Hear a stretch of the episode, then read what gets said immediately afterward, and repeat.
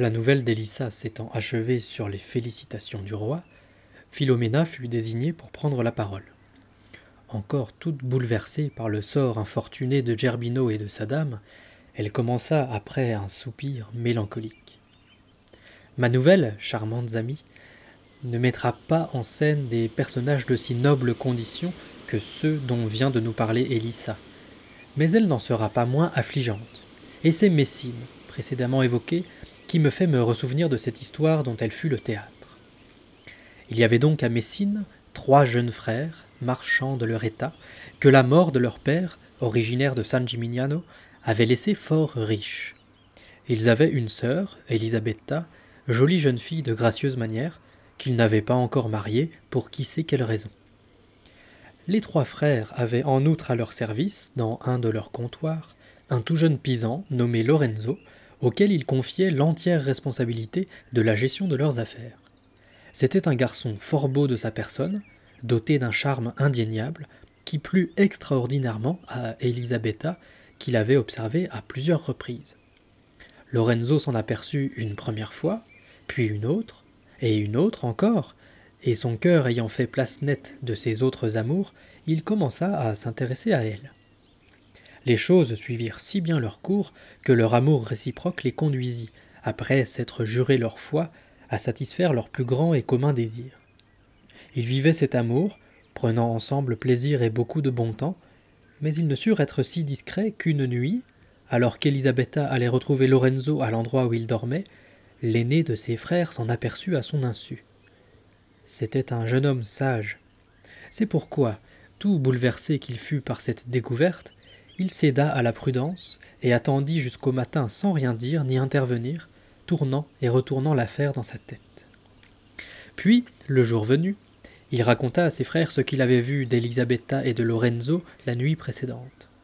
Ils en discutèrent longuement ensemble et décidèrent, pour éviter de jeter l'opprobre sur leur sœur et sur eux-mêmes, de choisir le silence et de feindre de n'avoir rien vu et de ne rien savoir, attendant le moment où ils pourraient, avant qu'il ne soit trop tard, se laver de cette honte sans s'attirer dommage ni ennui. Ils s'en tenaient à cette décision, en usant avec Lorenzo comme à l'accoutumée riant et bavardant. Puis un jour, feignant tous trois de se rendre hors de la ville pour se distraire, ils l'emmenèrent avec eux. Parvenus dans un lieu solitaire et écarté, l'occasion leur parut propice pour tuer Lorenzo, n'avait pas le moindre soupçon, et l'enterrer de manière que personne ne s'en aperçut.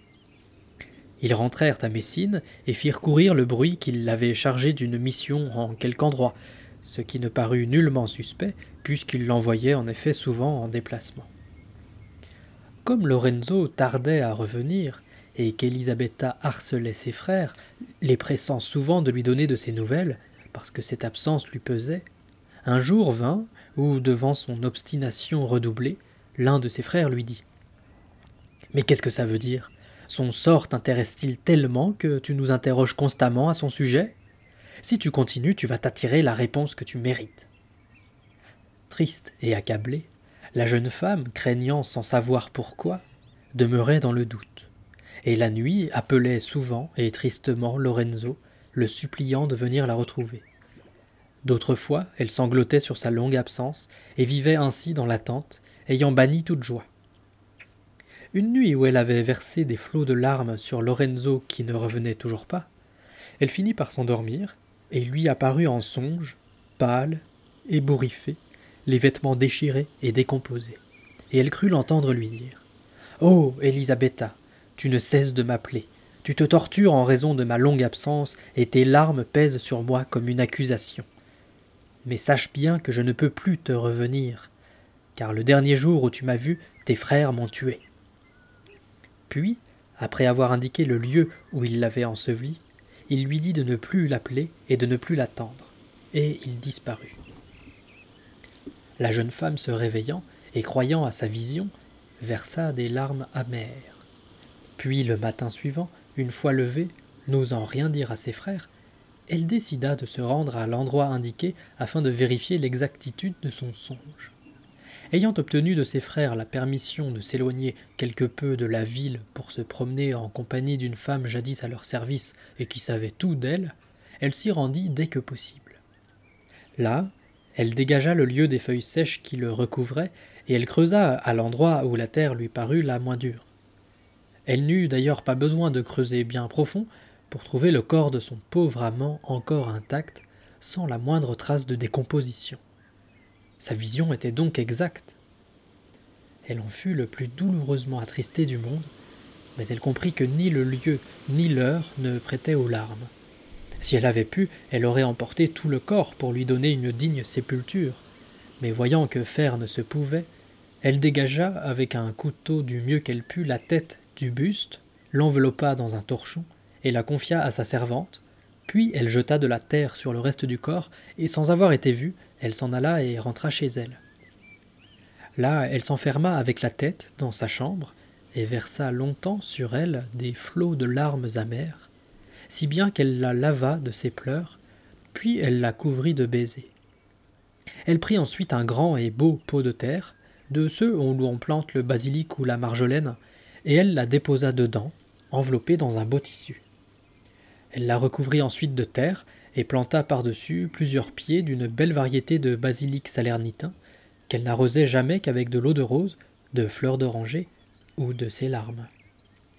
Elle avait pris l'habitude de s'asseoir toujours à côté de ce pot et de le couver des yeux du désir puisqu'il contenait caché son Lorenzo.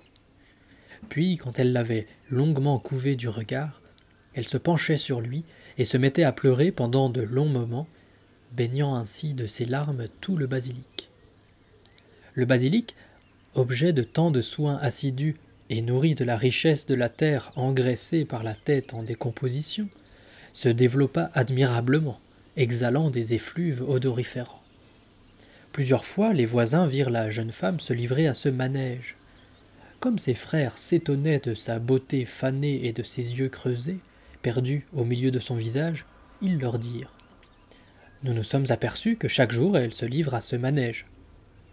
Mis au courant, les frères furent témoins de la scène. Ils sermonnèrent plusieurs fois leur sœur, mais en vain. Ils subtilisèrent donc en cachette le pot que la jeune femme ne retrouva pas et qu'elle réclama plusieurs fois avec insistance. Comme on ne le lui rendit pas, elle sombra dans les pleurs et les larmes, tomba malade, ne demandant rien d'autre dans sa maladie que le pot de basilic. Les jeunes gens s'étonnaient de cette constante requête. Ils voulurent donc voir ce qu'il contenait. Ils le vidèrent de sa terre et virent le tissu qui entourait la tête dont l'état permettait encore de reconnaître Lorenzo à la frisure des cheveux. Ils en furent stupéfaits et craignirent que la chose ne s'ébruitât. Ils l'enfouirent donc sans rien dire, quittèrent Messine, et ayant pris des dispositions pour transférer leurs affaires, ils allèrent à Naples.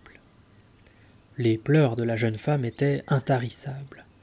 Elle ne se lassait pas de réclamer son pot de basilic, et elle mourut au milieu des larmes, mettant ainsi un terme à son amour fatal.